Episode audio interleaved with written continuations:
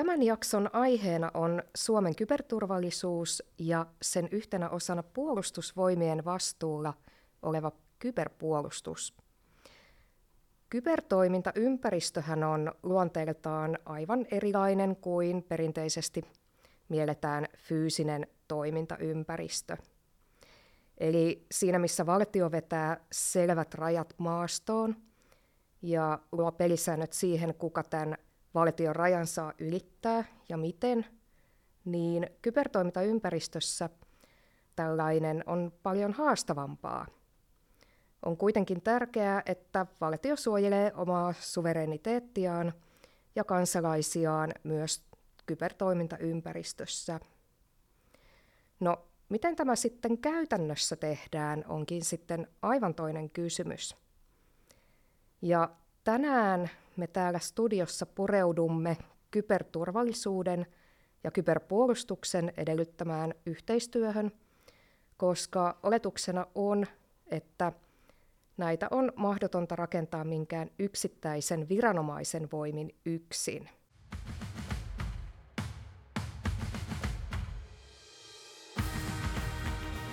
Kuuntelet maanpuolustuskorkeakoulun sotataidon ytimessä podcastia. Jaksoissa sotataidon asiantuntijat keskustelevat ajankohtaisista yhteiskuntaan ja sen turvallisuuteen liittyvistä kysymyksistä.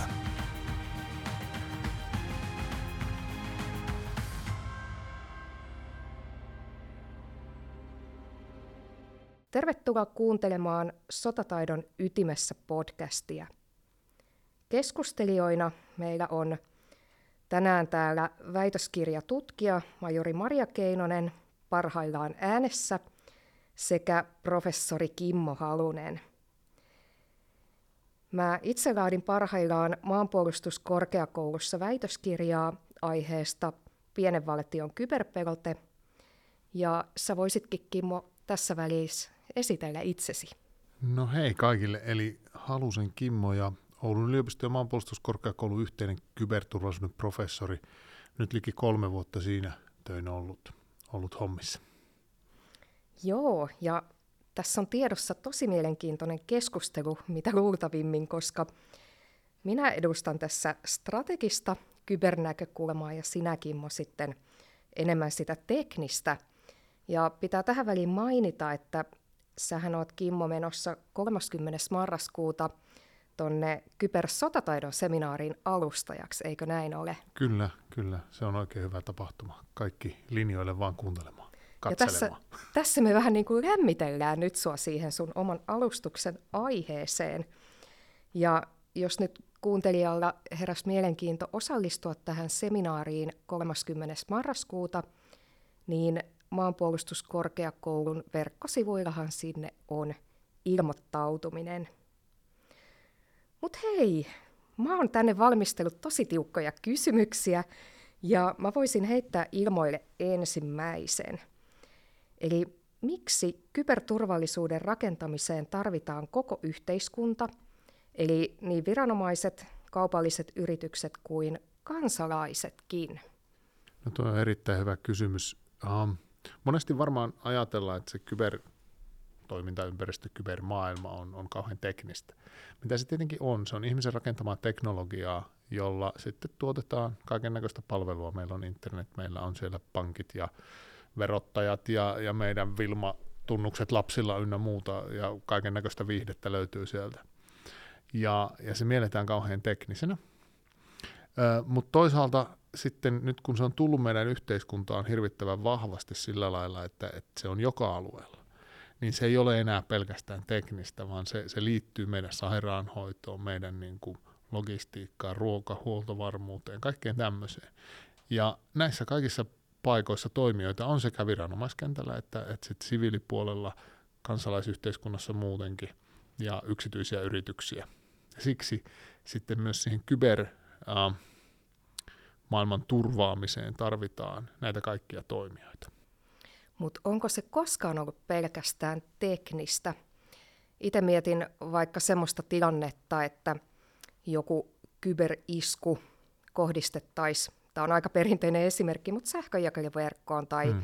tai meidän pankkipalveluihin tai johonkin tämmöiseen, mitä ihmiset tarvii päivittäin.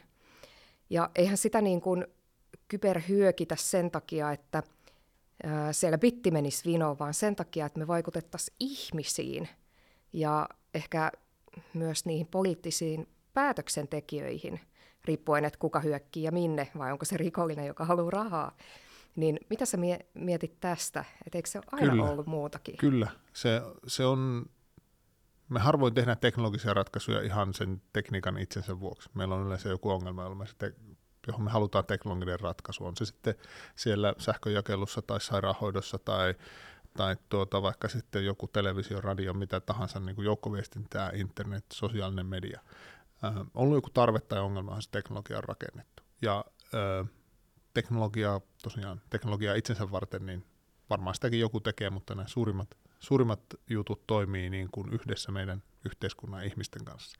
Ja nimenomaan silloin, kun joku haluaa tehdä sen vaikutuksen, vaikka se tulee tätä teknologista reittiä pitkin, eli, eli jotenkin kyber, kybermaailman kautta, vaikka sinne pankkimaailmaan, sairaanhoitojärjestelmään, johonkin kriittiseen infrastruktuuriin, mitä meillä on, niin se on ihan oikeassa siinä, että se vaikutus halutaan kyllä yleensä mieluusti niihin ihmisiin ja siihen yhteiskuntaan. On se sitten rikollinen toimija, joka sillä vaikutuksella tietysti haluaa saada sitten tota, rahallista hyötyä itselle.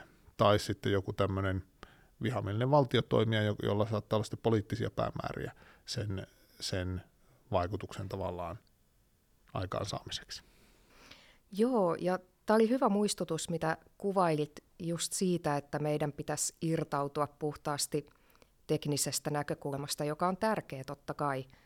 Meidän teknisten ratkaisujen pitää toimia, että meillä on kyberturvallisuutta, mutta pitää aina muistaa, että miksi kuka tekee ja niin kuin miksi joku haluaa tehdä jotain kyllä, pahaa. Kyllä, ja, ja itse asiassa tuota, niin, niin täällä kun, kun opetusta tehdään ja esimerkiksi opinnäytetöitä, niin viimeksi tänä aamuna keskusteltiin, keskusteltiin opinnäytetöiden tekijöiden kanssa ja, ja siellä yhtenä aiheena oli, oli tämmöinen, puhuttiin niin kuin haavoittuvuudesta ja vaikuttavuudesta, että miten tämmöinen kyberhaavoittuvuus muuttuu, muuttuu vaikutukseksi. Ja siinähän se niin kuin, itsellä on hyvin monesti just se tekninen näkökulma, että sehän on tekniseltä näkökulmalta se on, se on, se on niin kuin ohjelmistokehitys tai tämmöinen mm, jonkinlainen joo. teknologiakehitysprojekti. Että siinä tehdään joku huomataan, että joku järjestelmä toimii huonosti, siinä on haavoittuvuus, jota voidaan käyttää hyödyksi, ja sitten rakennetaan se menetelmä, jolla saadaan joku vaikutus aikaiseksi. Mutta, mutta eihän se vielä siihen lopu. Ei se, et, et sen jälkeen tarvitaan, tarvitaan tavallaan se joku hyöty, mitä sillä vaikutuksella haetaan. Rikollisilla se on raha, muilla toimijoilla se voi olla jotain muuta. Ja sitten, sitten niin kuin ne ihmiset ja, ja jonkinlainen toimintaympäristö sille, että saadaan se vaikutus vietyä loppuun, pystytään katsomaan, että, että se toteutuu ja saadaan sitten jotenkin ne hyödyt sieltä ulosmitattua. Edelleen on se sitten rahallista tai, tai jotain informaatiota, mitä ikinä. Ja tällöin se tarvii tosiaan se kybertoimintaympäristö, tekninen ö, haittaohjelma tai mikä ikinä siihen on rakennettu, niin se tarvii ympärilleen ne ihmiset, prosessit, ö, tavallaan semmoisen infrastruktuurin ja teknologian yhteisvaikutuksia. Sä, joo, sä sivusit tuossa vähän, mitä mä mainitsin introssa, että kyberturvallisuutta pitää rakentaa myös niin, että kansalainen, jokainen meistä on siinä mukana. Kyllä. Tuleeko sinulle tästä, mikä, mikä on se niin kuin kansalaisen vastuu? Joo, tuota mietitään kyllä paljon ja, ja se on monimutkainen kysymys. Me ei voida olettaa, että jokainen Suomen kansalainen tai maailman kansalainen muuttuu kyberturvallisuusasiantuntijaksi, joka pystyy konfiguroimaan oman tietokoneensa ja, ja omat palomuurinsa ja omat viestimensä ja, ja muistaa joka tilanteessa olla täysin virheetön ja olla koskaan niin kuin klikkaamatta mitään linkkiä, mikä tulee mistä tai näin. Että, että se ei ole niin kuin realismia olettaa, että ihmiset olisi täydellisiä ja pystyisi niin kuin siihen täydelliseen toimintaan.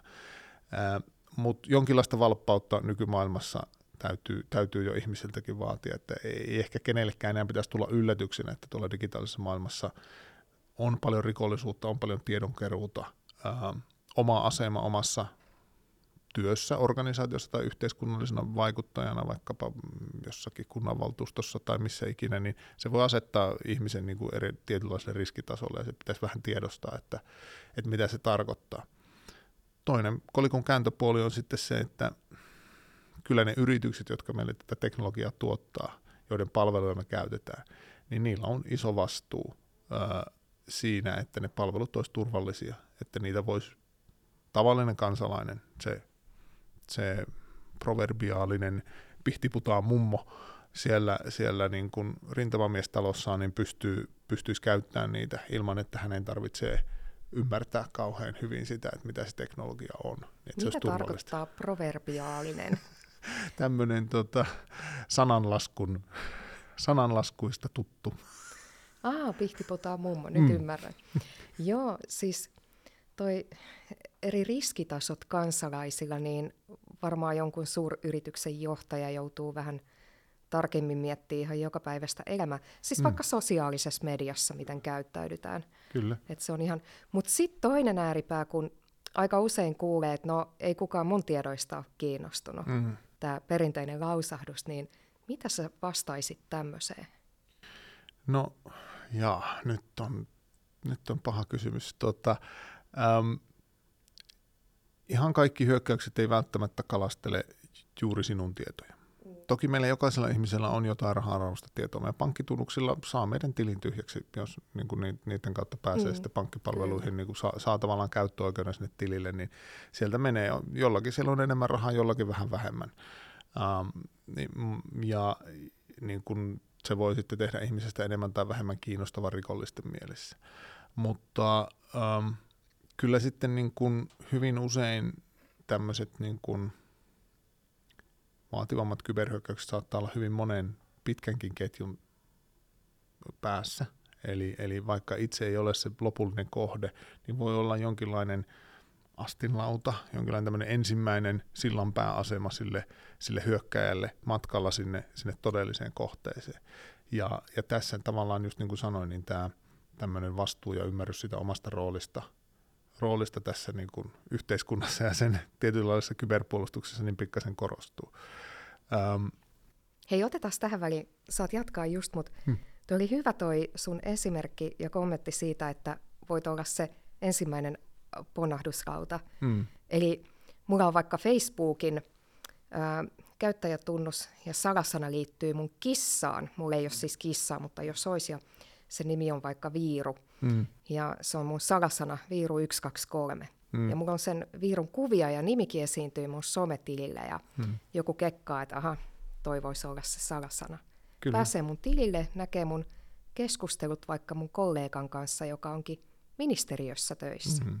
Eli voisiko tämä olla semmoinen, että niin kuin, ikään kuin harmiton minä, niin olenkin vaarallinen sille mun kaverille. Kyllä, kyllä. Ja nimenomaan niin tämmöistä ää, aika paljonhan varsinkin rikolliset ja monet toimijat pyrkii käyttämään. Eli, eli jos nyt tulee joku satunnainen viesti joltain ihan ihme henkilöltä, ihme osoitteesta, niin aika moni meistä osaa olla, olla varuilla. Mm. Mutta sitten jos se viesti tulee luotetulta taholta, esimerkiksi niin kun, niin kun on, on aika paljon ollut, ollut tiettyjen yritysten tai vaikka pankkien nimissä yritetään lähettää näitä tai, tai tälleen, niin, niin ihmiset suhtautuu siihen aivan eri lailla.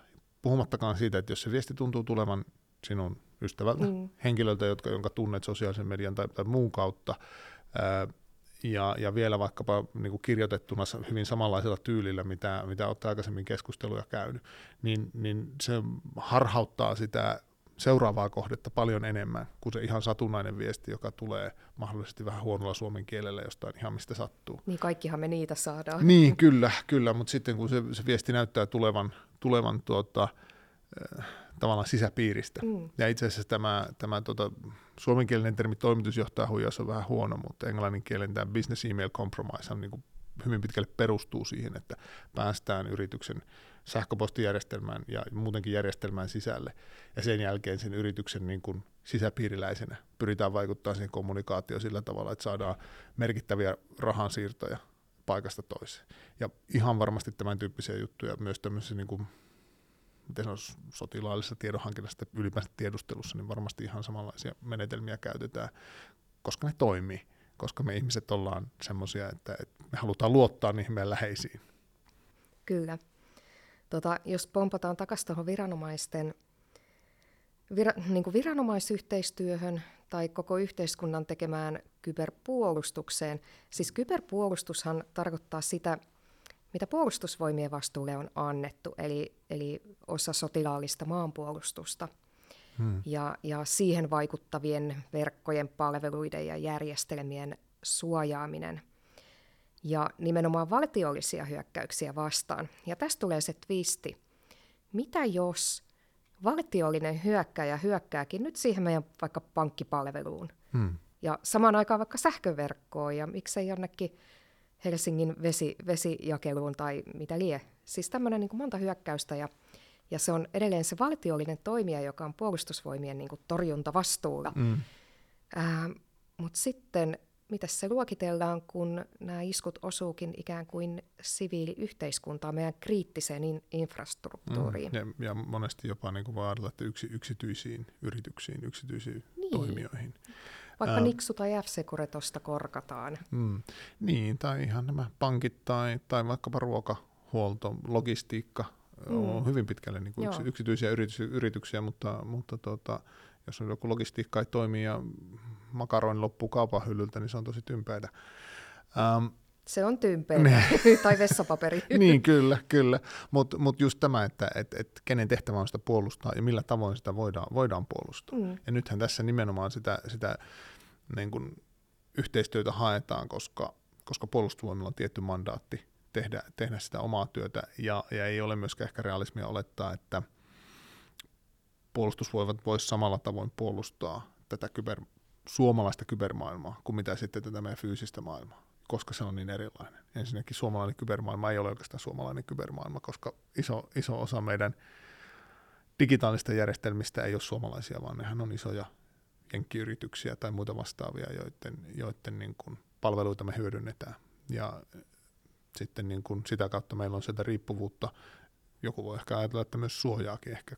Sitten voi ajatella, että joku ei niin herkästi uskalla hyökätä sinne kuin se on, mutta – en niin, tiedä. koska asia kiinnostaa jenkkejäkin. Niin, sitten siinä vaiheessa, jos, jos joku Google on vaikka alhaalla, niin, niin se ei ole pelkästään sitten Suomen ongelma. No, ongelma se on, se on, se on niin kuin maailmanlaajuinen ongelma. Tai maksujärjestelmä. Kyllä. Ne palvelivat edes Suomessa sijaitse, mihin mm. meidän mm. kaikki nämä Kyllä.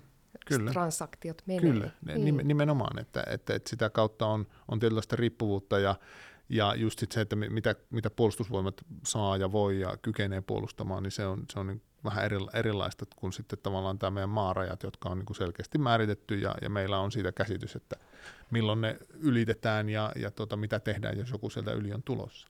Ja tämä niin kybermaailmassa nämä rajat on paljon häilyvämmät ja sitten nämä vastuut on, on niin, mm, hyvin erilailla jakautuneita joten tuota, me tarvitaan sitä yhteistyötä sen, sen viranomaisesta toimijan ja sitten myös eri viranomaisten välillä, koska siellä on paljon sitä rikollisuutta, mutta koska sitä rikollisuutta on paljon, niin sinne on myös sitten tämmöisen ei-rikollisen, mutta muuten pahan tahtoisen toimijan ehkä tavallaan helppo olla siellä mukana, koska, koska sitten tietyt jutut, joita on tapahtunut vuosien saatossa, niin, niin on esimerkiksi pyritty naamioimaan vaikkapa kiristyshaittaohjelmiksi, vaikka kyseessä on ollut ihan puhdas tämmöinen niin kuin tiedon tuhoamiseen tarkoitettu ohjelma. Eli että, että tuota, vaikka siinä kiristysvaatimus on ollut, niin sitten minkälaista mahdollisuutta saada niitä tietoja takaisin ei ole enää ollut, että se ohjelma on rakennettu sillä tavalla. Ja se on ollut sitten tietysti tämmöinen valtiollinen toimija, jolla on ollut intressi toimia näin, eikä, eikä rikollinen toimija sinänsä.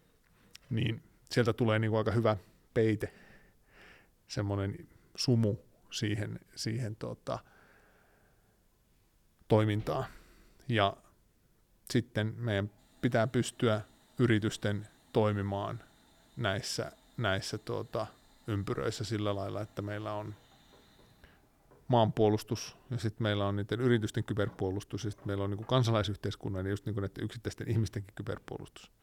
Ja se olisi hienoa, että ne kaikki toimisi jotenkin saumattomasti yhteen, mutta ehkä me ei vielä ihan siinä olla se ei taida olla tällä hetkellä realismia minkään valtion yhteiskunnassa. Näinpä. Mut, äh, tästä tuli vie, mieleen vielä puolustusvoimien tehtävät. Puolustusvoimillehan on annettu vastuuksi kehittää näitä hyökkäyksellisiä kybersuorituskykyjä, hmm. eli meillä pitäisi olla kyky myös hyökätä. Niin ehkä tässäkin tulee korostuu se viranomaisten välinen yhteistyö, että jos – joku tämmöinen isompi yhteiskuntaan kohdistuva keissi ratkaistaan siis puolustusvoimat, poliisi, trafikom, niin jotkut osat saattaa hankkia tietoa, joku saattaa, tai puolustusvoimat voi valmistella, että me voidaan niin kuin vaikka lyödä se pois, se vihulainen meidän verkoista tai joku vastaisku. Mm. Tällaisia asioitahan on ihan meidän strategisen tason asiakirjoissa määrätty. Niin. Miltä se sitten näyttää noin niin kuin strategian näkökulmasta, että miten meidän pitäisi rakentaa tämä meidän puolustus, ei pelkästään sillä teknisellä, vaan muulla tasolla, just tämä, tämä yhteistyö, mistä me ollaan nyt puhuttu, niin, niin sanoit, että se on tässä strategian näkökulmasta, niin miten sä näet, että minkälaisia rakenteita tarvitaan, missä me ollaan tällä hetkellä hyviä, mitä pitäisi vielä kehittää? Tänä vuonna valtioneuvosto julkaisi itse asiassa tämmöisen selvityksen, että mitä kyberturvallisuudessa pitää kehittää, että viranomaisilla olisi paremmat toimintamahdollisuudet. Mm. Ja mä nyt osittain viittaan siihen, että meidän pitää ainakin niin kuin kyetä johtamaan, kuka johtaa meidän kaikkia näitä viranomaisia, kun tulee se moneen kohteeseen kohdistuva valtiollinen hyökkäys, minkä nyt tässä esimerkkinä heitin. Ei välttämättä kauhean todennäköinen, mutta ihan mahdollinen. Mm. Niin johtaminen. Ja toinen on sitten tilannekuva. Se, että meillä on eri toimijoilla yhteinen käsitys siitä, että mitä tapahtuu, kuka tekee, mihin, mihin kaikkialle kohdistuu, mitkä ne vaikutukset voi olla pahimmillaan, jos ne pääsee leviämään. Mm. Niin tuossa on oikeastaan kaksi semmoista niin kuin jos strategiselta tasolta tarkastellaan sitä, että miten tämä viranomaisyhteistyö ja, ja koko yhteiskunta pystyisi vastaamaan tosi vakaviin kyberhyökkäyksiin. Mä en sitten tiedä, sulla varmaan ehkä parempi insightti siitä, että mitä tää, miten tämä kääntyy teknisiksi ratkaisuiksi. Niin, se on mielenkiintoista. Monet näistä ison kuvan asioista ei oikeastaan ole teknisiä. Totta kai me tarvitaan joku vaikka tilannekuvajärjestelmä, mutta, mutta semmoisia nyt on olemassa, ei, ei se välttämättä ole sinänsä monimutkaista. Ää, tiedon saaminen esimerkiksi nykyaikana ei välttämättä, tai tässä sanotaan se niin kuin kerääminen sinänsä. Järjestelmät nykyään tuottaa meille paljon tietoa siitä, mikä niiden tila on, mitä niissä tapahtuu. Mutta se on tuolla, tuolla ja tuolla se niin, tieto. Nimenomaan, ju, juuri, että se, se, se niin kuin isompi haaste on ehkä just se tiedon vaihto. Mm ke, miten niin kuin viranomaiset keskenään saa luovuttaa, miten yritykset ja viranomaiset saa luovuttaa, minkäla, minkälaiset luottamuksellisuuskuviot on ja, ja muut. Että, että, että tota, ja se on sitten vähemmän teknistä. Toki niihinkin voidaan tehdä teknisiä ratkaisuja. On ollut projekteja, joissa on itsekin joissakin ollut mukana, jossa on pyritty sitten ratkaisemaan sitä, että jos meillä on monenlaisia toimijoita ja sitten tämmöistä vähän need to know-tyyppistä tiedonvaihtoa, niin miten se teknisesti voitaisiin tehdä. Siinä joitakin teknisiä haasteita semmoisessa ympäristössä on, mutta, mutta ei ne ole niin kuin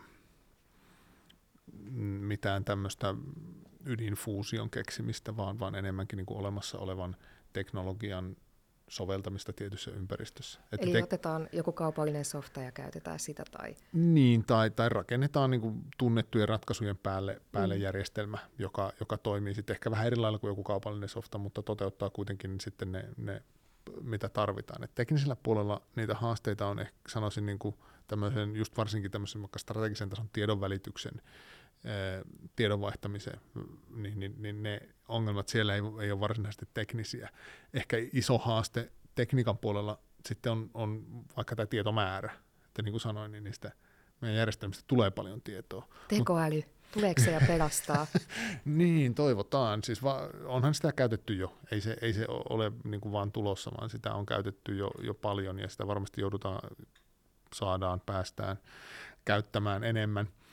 Öö, koska, koska sit ne tietomäärät on niin valtavia. Meillä on entistä monimutkaisempia, enemmän ja enemmän digitalisoituja järjestelmiä, joista tavallaan sitä tietoa on helposti saatavilla sen järjestelmän tilasta, ja yleensä pyritäänkin siihen, että se järjestelmän tilasta saadaan jotain tietoa. Mutta sitten jos se tieto on vain jossakin isossa kasassa, niin sehän on sitten se neulan etsimistä sieltä heinäsuolasta, että, että löytyykö sieltä se tarpeellinen tieto. Ja siihen varmasti tarvitaan työkaluja, tekoäly ja tämmöiset niin koneoppimisen mallit ja ylipäänsä niin kuin erilainen data-analytiikka on varmasti siellä merkittävässä roolissa. Mm. En tiedä, tarvitaanko sinne sitten minkälaista muuta teknologiaa, mutta ainakin, ainakin siihen datan hallintaan jotakin. Totta kai sitten itse tietoturvaratkaisuissa on paljonkin teknologiaa, mitä meidän pitää kehittää, mutta ne ei välttämättä ole sitä strategisen tason tekemistä. Mm. Toi tekoälyhän kiinnostaa monia, niin pari sanaa siitä. Eli Meinaat, että tekoäly koulutetaan joillain tunnistamaan jotkut tietyt indikaatiot, että toi voisi olla joku vihamielinen taho. Kyllä, kyllä. Se on, riippuu vähän keneltä kysyy, mutta, mutta tota, tämmöisiä tietynlaisia oppivia juttuja on, on tehty jo varmaan 90-luvulta niin kuin ihan tämmöiseen nimenomaan niin kuin haittaohjelma tai verkko, verkkoliikenteen poikkeamia havainnointiin. Et se, se on sinänsä jo, jo niin kuin kohtuullisen vanha juttu. Nyt se on vaan monimutkaisempaa.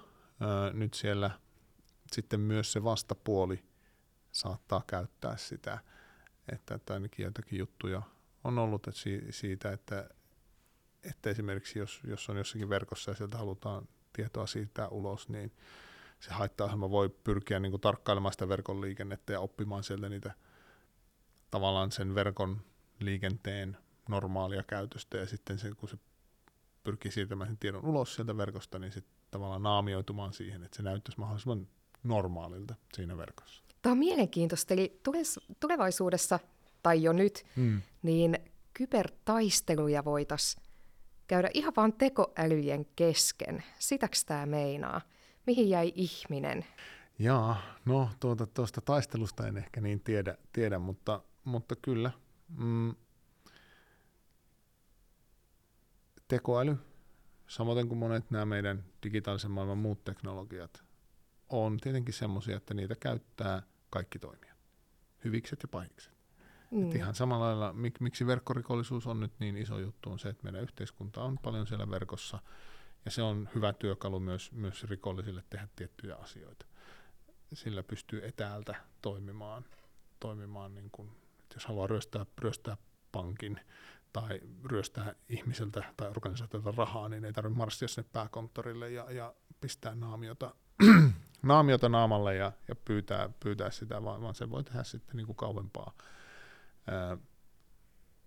ja se antaa siinä niin kuin näin, tämmöisille. Ja samahan se on sitten myös tämmöisessä sotilaallisessa toiminnassa just tämä, niin kuin, että, että sinne ei tarvitse fyysisesti mennä paikalle tekemään vaikutusta tai tiedustelua. Niin, se voi tehdä vaikka tahitilta käsin. Kyllä, kyllä. Ja, ja tota, niin, että se on, se on semmoinen, ainakin itselle semmoinen iso ero, ero ja iso semmoinen, mm, niin kuin, toisaalta, toisaalta niin kuin mahdollisuus että näille meidän teknologioille, että näillä teknologioilla pystytään tekemään asioita ää, etäältä ja, ja tietyllä paremmin ja nopeammin monia asioita. Mutta se on myös sit se haaste, että niin pystyy sitten ne, jotka haluaa tehdä niitä pahantahtoisia asioita, on ne rikollisia tai valtiotoimijat. Mielenkiintoista. Me päästään oikeastaan tuon tekoälyn kautta toiseen aiheeseen, mistä meidän piti keskustella, eli toi mm viranomais-siviiliyhteistyö. Mä voisin kuvitella, että jotkut siviilifirmat, jotka on ehkä erikoistunut tuohon tekoälyn käyttöön, niin ainakin voisi tässä kyberpuolustuksen kentässä niin tarjota niitä teknologioita vaikka puolustusvoimille tai muillekin viranomaisille. Näetkö tässä jotain mahdollisuuksia, uhkia, esteitä? Niin. Mm.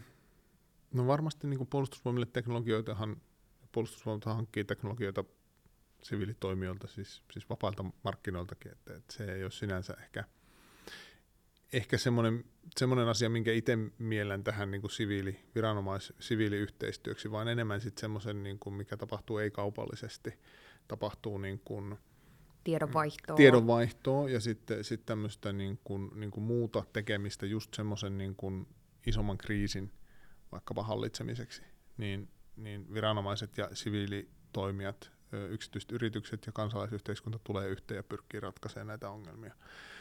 Ähm, tietyllä tavallahan jotkut, jotkut tämmöiset niin koronan tapaiset kriisit, pandemiat ja muut äh, on jo, jollakin tapaa koeponnistanut sitä, että miten, miten meidän yhteiskunta toimii kriisitilanteessa, toimiiko viranomaiset, siviiliyhteiskunta niin kuin hyvin yhteen vai huonosti ja mi, millä tavalla. Ja nyt anteeksi, tuota, kybermaailmassa se on, se on myös hyvin tärkeää ja siihen liittyy sitten tietysti ää, aika paljon haasteita, koska, koska sitten ne toimijat ei aina ole välttämättä selkeitä, niin kuin tuossa aikaisemmin totesin, että, että se siviiliyhteiskunta ei välttämättä ole pelkästään suomalainen siviiliyhteiskunta, joiden kanssa viranomaisten pitää toimia. Jos ne palvelut vaikka sitten on jossakin ihan muualla, mu- muun maalaisen yrityksen tuottamana, ää, niin, niin se voi se voi niin kuin vaikeuttaa sitä. Toisaalta niin kuin se täytyy sanoa, että Suomessa meillä on, mm, on minusta aika hyvä viranomais-siviiliyhteistyö niin kuin kulttuuri ja mahdollisuudet. Me ollaan aika tavallaan pieni yhteiskunta, toimijat tuntee toisensa. Meillä on esimerkiksi huoltovarmuuskeskus ja tämmöisiä, jotka, jotka pyrkii niin kuin luomaan rakenteita ja, ja harjoittamaankin yhteiskuntaa siihen, että miten toimitaan, toimitaan eri aloilla ja myös digialalla tätä niin kuin tehdään, niin, niin meillä, meillä siinä on paljon mahdollisuuksia. Mutta eihän se Suomen malli ole niin kuin ainoa malli, että sitten on muita malleja ja sitten tavallaan näissä meidän uusissa viitekehyksissä, niin me, tai uusissa, mutta että sanotaan kansainvälisissä viitekehyksissä, niin kuin vaikka EU ja NATO, mm. sitten se toiminta voi olla vähän erilaista ja se pitää miettiä, että miten se, miten se sitten ehkä onnistuu. Niin Suomihan rakentaa aktiivisesti kyberturvallisuutta osana EUta ja EU on jotain tämmöisiä asioita suunnitelulinjannut ja, ja mm. niin kuin kehittää. Mutta toisaalta mulle sattui tässä hiljattain silmiin uutinen, missä todettiin, että Euroopan unionin sisällä ihan lähitulevaisuudessa tarvitaan jotain – parisataa tuhatta kyberalan asiantuntijaa niin kuin napstosta vaan töihin, niin kyllä aika paljon Suomessa joudutaan tekemään töitä, että me, me saadaan osamme siitä. Kyllä, kyllä. Osaajapula tällä alalla on, on tunnistettu ja, ja asia pyritään löytämään löytää ratkaisuja. Suomessa tehdään, mekin Oulun yliopistossa ja, ja monissa muissa yliopistoissa ja Suomessa tehdään itse asiassa meillä on menossa niin kuin tämmöinen yhteistyö, koulutusyhteistyö yliopistotasolla ja sitä ollaan rakentamassa, että Suomessa tähän, tähän päästäisiin niin kuin paremmin käsiksi, mutta se on EU-taso, se on globaali ongelma. Ää, niitä osaajia varmasti tarvitaan, koska just tämä meidän yhteiskunnan digitalisaatio johtaa siihen, että enemmän ja enemmän meidän yhteiskunnan toimintoja on siellä kybermaailmassa, jolloin niitä pitää pystyä myös, myös paremmin suojaamaan. Tuo mitä sanoit EUsta, niin EUhan on, on aika paljon tuonut ja nyt tuomassa ihan lähiaikoina erilaista sääntelyä tälle niin kuin kyberalalle, ää, erityisesti tietysti niin kuin siviilinäkökulmasta. Ää, Kyllähän EU sääntelee niin kuin jo meidän EUn kansalaisten datan käyttöä. Mm, kyllä, mutta nyt on, on tulossa enemmän sinne teknologiapuolelle myös. Ja, ja tästähän tietysti osaltaan varmaan toivotaan, että, että ne sitten ne jos ja kun ne on mahdollisimman hyviä, niin ne hyvät käytänteet leviäisi globaalistikin. Mm. Mutta kyllähän tätä niin tämmöistä siviili, siviili äh, viranomais-siviiliyhteistyötä, niin, niin, niin tietyssä mielessä joissakin paikoissa se on ehkä helpompaa tai äh, välttämättömämpää.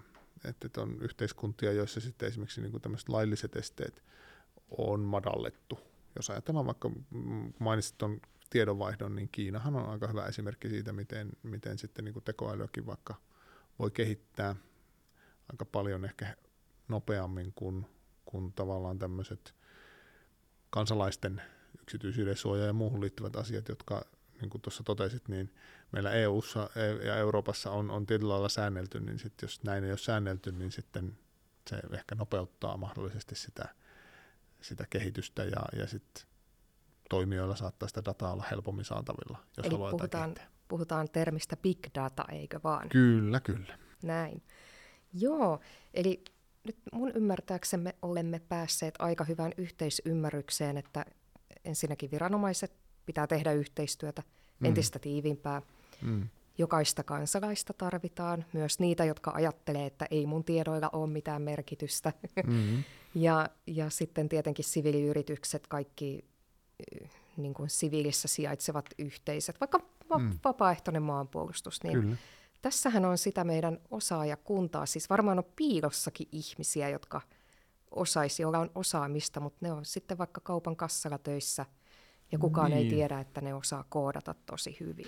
Joo, kyllä kyberturvallisuus tahtoo olla sellainen ala, että, että itse ainakin tässä vuosien varrella on huomannut, että miten erilaisista taustoista ihmiset tähän tähän päätyy, ja sitä osaamista voi tosiaan olla monella tasolla, ja, ja varmaan semmoinen yksi tilanne haaste ää, puolustusvoimillehan tässä on se, että, että me, meidän kuitenkin maanpuolustus perustuu tähän, tähän reserviläis armeijaan ja reserviläisten toimintaan. Niin Siellä on niitä koodareita. Kyllä, tämä on, on, on se mihin, ja, ja mun mielestä siihen on aika hyvin nyt herätty, mutta, mutta varmasti vielä niin kuin tarvii miettiä, että miten ne parhaiten, tämä kaikki osaaminen saadaan, saadaan käyttöön. Että jos nyt ajatellaan, että, että tota, meillä on varusmiehiä, jotka varusmiespalveluksen suorittaa siinä parinkymmenen vuoden iässä varmaan aika moni, jonka jälkeen sitten menee kouluttautumaan. Ja, ja onhan sitä selvä asia, että esimerkiksi jos lääkäriksi kouluttaudut, niin tuskin sitten tämmöisen niin kuin pahan kriisitilanteen sattuessa menet siihen, mitä olet parikymppisenä Intissä harjoitellut, niin, niin siihen kybervarusmiehenä. Niin, niin. niin, että vaan meet sitten lääkäriksi, mutta sama pitäisi toimia sitten myös tällä niin kuin meidän tämmöisellä digitaalisella kyberpuolella, että kun meillä on mm. paljon ihmisiä, jotka sen varusmiespalveluksen jälkeen on, on, on niin kuin kouluttautunut tälle alalle, että nämä pitäisi tunnistaa ja pyrkiä sitten saamaan siihen reserviläistoimintaa. Kyllä mä uskon, että tätä, tätä niin tehdään jo enenevissä määrin, mutta se on ehkä semmoinen voimavara, että kun tuossa puhuit tästä osaajapulasta, niin, niin, niin tietyllä lailla meidän niin tämä reserviläisjuttu pitäisi saada toimimaan silleen, että me, me tunnistettaisiin se. Ei tietenkään tarkoita sitä, että me sitten niin kuin, että puolustusvoimasta yhtäkkiä imaisisi kaikki yhteiskunnan ei, kyberosaajat, ei. koska, koska sitten ne on pois. Yhteiskunnan pitää pyöriä kriisiaikoinakin. kyllä, kyllä, mutta nimenomaan, että, että siinä jos pystyisi tunnistamaan tämän ja sitten miettimään, että missä, missä ketäkin sitten kriisintilanteessa tarvitaan ja mitä kukainenkin osaaja voi tehdä, niin, niin se varmasti semmoista niin kuin, sitä, onko se nyt resilienssi tai tämmöinen kriisivalmius, niin, niin kuin kasvattaisi meidän yhteiskunnassa aika paljon, paljon semmoinen tunnistaminen ja suunnitelmallisuus siihen pystyttäisiin rakentamaan. En tiedä, kuinka niin on tehty. Henkistä kriisin kestävyyttä, mm. että jos jokainen kanssamme jäsen on omanlaisensa kybersoturi, mm. tai ainakin hanskaa ne oman arkielämän jutut. Mutta hei, tähän loppuun me päästään täysympyrä tässä palataan siihen, mihin, mistä oikeastaan aloitettiin. Eli, eli sinä tiedät teknisistä asioista ja minä ehkä enemmän strategisista. Ja tuli tuossa ilmi, että aika paljon ajatellaan kyberiä vaan teknisenä humppana, vaikkei se sitä ole, koska, koska se lopun perin se toiminta ja vaikuttaminen kohdistuu ihmiseen, ihmisen kognitioon ja, ja niihin meidän päätöksentekijöihin tai ihmisen turvallisuuden tunteeseen, että nyt mun tiedot on viety ja muuta kiristetään rahaa, niin maksanko vai en. Niin tässä on kuitenkin aika, aika paljon asioita tuon teknisen ja strategisen näkökulman välissä. Miten me korotaan tämä niin kuin umpeen? Et, no. et ne, ne tyypit, jotka koodaa meidän kyberturvallisuutta ja kyberpuolustusta, niin, niin niiden tekemä työ ja kaikki siinä ympärillä ja sit versus sit päätöksentekijät tuolla jossain ylhäällä. No tässä on hyvä alku, kun me keskustellaan jo näistä aiheista, Joo. ainakin me kaksi. Varmaan tämmöistä keskustelua mm, niin kuin on, on hyvä jatkaa ja pitäisi niin kuin tehdä enemmänkin, eli eri toimijoiden keskustella ja, ja tuota, tuoda niitä omia näkemyksiään esille, koska siinä sitten joskus näkee tilanteita, missä, missä sitten ei puhuta enää edes samoista asioista. Te, tekniset henkilöt puhuu yhdestä ja sitten tuota, päätöksentekijät, strategisen tason ajattelijat toisesta ja sitten siinä välissä voi olla vielä käsiä heiluttelijoita. Niin, vaikka business, bisneksestä puhuvia ihmisiä ja kaikilla, kaikki käyttää mielestään samaa sanaa, mutta kukaan ei ymmärrä toisiaan, toisiaan että, että tämä on varmasti sellainen asia, jota, jota pitää tehdä enemmän. Um, siihen onneksi mun käsityksen mukaan on olemassa, esimerkiksi jos tuolla kriittisen infrastruktuurin puolella, niin, niin, niin kuin keskustelu foorumeita ja, ja huoltovarmuuskeskus pitää yllä ja, ja sitten tota, erilaisia tilaisuuksia. Nythän meillä tulee tämä tuota, kybersotataidon, että me niin puhutaan eri foorumeilla näistä asioista ja, ja tuodaan niitä omia näkemyksiä sillä lailla julki, että ne toiset toimijat myös ymmärtää ja, tai ainakin kuulee, että mistä nämä toiset puhuu koska sitä kaikkea, se, se, se on jotenkin semmoinen spektri, se, se, niin kuin se pitistä sinne niin kuin globaaliin strategiaan, niin siinä on, on jonkinlainen spektri. Ja Kielimuuri osa. myös. Kyllä, kyllä, valitettavasti sitäkin. Ja, ja tuota, mä itse ainakin näkisin, että semmoinen, että toimijoita tuodaan yhteen ja keskustellaan ja, ja sitten kuunnellaan toinen toisiamme. Mä voisin, joo, ja. toi oli hyvä, että kuunnellaan, ja mä voisin heittää tähän vielä ajatuksen, että, että tavallaan teknisen sen koodarin pitää ymmärtää vähän, vähän niin kuin nenänsä pidemmälle. Siis, että mihin tämä minun, minun työ vaikuttaa, millaisia mm. vaikutuksia ja, ja niin kuin, mitä tässä nuo kaverit tekee. Mm. Ja sillä tavalla ehkä sitten se teknisen työntekijä pystyy paremmin kommunikoimaan sinne niin kuin esimiehille ja päättäville mm. tahoille, että mihin pystytään, mitkä mm. on rajoitukset. Mm. Ja, ja sitten niiden esimiesten ja, ja päättävien tahojen, jotka liitelee sit mm. lopun perin tuolla jossain strategisella, poliittisella tasolla, niin heillä pitäisi olla semmoinen kyberyleissivistys. Mm. Kyllä, joo, siis semmoinen ymmärrys, ymmärrys asioista, miten tavallaan tämä meidän digitaalinen maailma toimii, mm, niin se olisi hyvä olla. Ja, ja tuota, ihan sen vuoksi, että sitten ehkä osaa kysyä parempia kysymyksiä niiltä teknisiltä osaajilta, että mikä oikeasti on mahdollista, mi- mihin tietyt päätökset johtaa, koska kyllähän meillä sitten on esimerkkejä sääntelystäkin, joka ei välttämättä ole niin onnistunutta ollut, ollut aikojen saatossa niin kuin teknologiaan liittyen. Ja, ja tota, mm, mä uskon, että se johtuu just tavallaan vähän tästä tästä tuota kielimuurista ja, ja etäännytyksestä. Mm, ja, ja ehkä just se, että, että kun näitä asioita pidetään vähän semmoisena siiloutuneina, niin kyllä ja vaikeina. Niin, niin, kyllä, kyllä. Molemmat osapuolet ehkä, ehkä pitää niin kuin sitä, sitä vähän vaikeana sitä toisen näkökulmaa. Mm. Kun taas mä itse näen sen, että nyt kun meidän yhteiskunta on niin digitaalinen, ja se mm. kybertoimintaympäristö on enemmän tai vähemmän kaikkialla mukana, niin se tarkoittaa sitä, että – että meidän pitäisi, jos me ajatellaan sitä teknologian kehitystä, teknistä suorittamista, niin siellä pitäisi kuunnella laajempaa tai niin kuin jotenkin ajatella laajemmin sitä, että, että se, että se tekninen tuote, suorite ei välttämättä meekään vaan tietylle asiantuntijaryhmälle mm. tai tietylle pienelle vaan se saattaa niin kuin vaikuttaa yhteiskuntaan laajemminkin, jolloin olisi hyvä, että sitä laajempaa yhteiskunnallista ymmärrystä tai keskustelua käytä sen teknologian ympärillä. Ja sitten taas toisinpäin myös se, että sitten nämä päätöksentekijät, mm, heillä olisi se kyberyleissivistys, heillä olisi kyky mm, niin kuin ymmärtää sen tek- niiden teknologioiden vaikutuksia ja, ja kysyä sellaisia kysymyksiä, joilla pystyy ehkä omia käsityksiään sitten kirkastamaan siitä, että me on tässä puhuttu tekoälystä ja tämmöistä asioista monesti sitten ajatella, että no niin, se tekoäly tulee ja pelastaa. Että sitten sit sitä, man, sitä mantraa jauhetaan, että tekoäly pelastaa terveydenhuollon ja logistiikan ongelmat ja kvanttilaskenta pelastaa sen ja tämän, ja sitten niinku niistä tulemaan semmoisia hypesanoja mm, niin. ilman, ilman semmoista niinku konkreettista sisältöä, että se etääntyy sitä oikeasta teknisestä tekemisestä. Ja sama sitten myös vähän niinku kyberturvallisuudestakin, että et, et sitten voidaan vaan sanoa, että no hoitakaa se kyberturvallisuus kuntoon, mm. Ilman että tavallaan ymmärretään, että mit, mitä se nyt sitten kyberturvallisuus tai kyberpuolustus oikeastaan on sitä sisältöä. Joo, ja mä oon huomannut aika usein ihan elävässä elämässä, että tarvitaan niitä kybertulkkeja. Puhuttiin tästä kielellisistä eroista, kun, kun se tekninen henkilöstö, joka siellä koodaa, puhuu, puhuu niillä omilla termeillään, jotka sitten mm.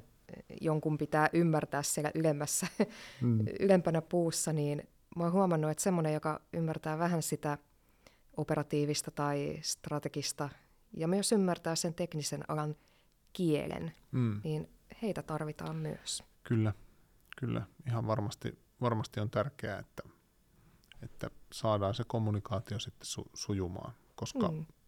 sitten taas tarvitaan niitä erikoisasiantuntijoita, jotka on sillä omalla erityisalallaan hyviä – eikä ole realismia taas odottaa, että he pystyisivät ymmärtämään kaikkea muuta sitä ympäriltä. Niin nimenomaan silleen, että siinä on välissä sitten ihmisiä kai, sitten näitä tulkkeja. Ihmisiä vai tekoäly? niin, niin, niinpä niin. niin, okei. Tota, me ollaan aika, aika hyvin käsitelty tämä meidän aihe. Mä toivon, että kuulijatkin saa tästä paljon irti.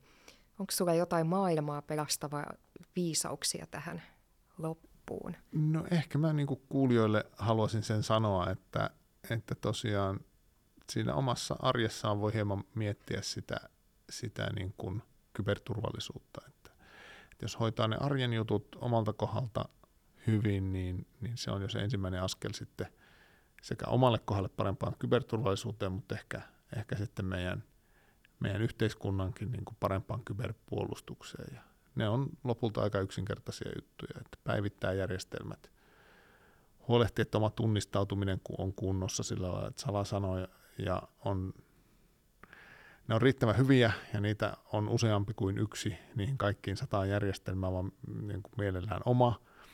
Ja sitten ehkä just se, että aina kun tulee joku vähän outo tai erikoinen tai yllättävä tilanne, niin sitten pikkasen hengähtää siinä ääressä ennen kuin klikkaa tai, tai tekee jotain päätöksiä. Niin Vaikka se tulisi kaverilta tai Vaikka se tulee kaverilta tai esimieheltä tai, tai keltä tahansa, niin, niin jos se vaikuttaa vähän epäilyttävältä, niin pikkasen hengähtää ja tuota miettii, niin monesti, monesti välttyy sitten ehkä semmoisilta ikäviltä seuraamuksilta. Kaksi vuotta sitten samaisessa podcast-tilassa totesin silloin tähän samaan podcast-sarjan jaksoon, että älä klikkaa on aika hyvä ohje – se ehkä jo kääntyy niin, että harkitse, harkitse ennen kuin klikkaat. Niin, kyllä, kyllä. Meidän on vaikea olla täysin ilman klikkejä. Niitä linkkejä vaan tulee, mitä me halutaan seurata, mutta nimenomaan harkitse. Ja sitten harkitse, että jos olet klikannut jotain, niin mitä laitat sinne. Tarviiko siihen nyt sitten heti niitä pankkitunnuksia tai salasanoja välttämättä laittaa? Näin. Kiitos näistä viisaista neuvoista, jotka sopii itse asiassa kenelle tahansa meistä. Ja me tavataan Kimmo sun kanssa kybersotataidon seminaarissa 30. marraskuuta tätä vuonna ja täytyy sanoa, että tämän keskustelun perusteella odotan kyllä, että mitä sinulla on siinä, siinä sitten sanottavaa. Kiitos. Mielenkiintoista tulla sinne ja mielellään sinne tuun ja toivottavasti moni kuulija löytää tiensä sinne myös. Hyvä. Päätetään Kiitos. tämä jutustelu tähän ja otetaan joku kerta uusiksi. Kyllä. Yes.